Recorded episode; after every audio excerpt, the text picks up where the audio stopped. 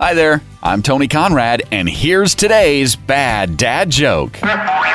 What do you call a woodchuck with no legs? A groundhog.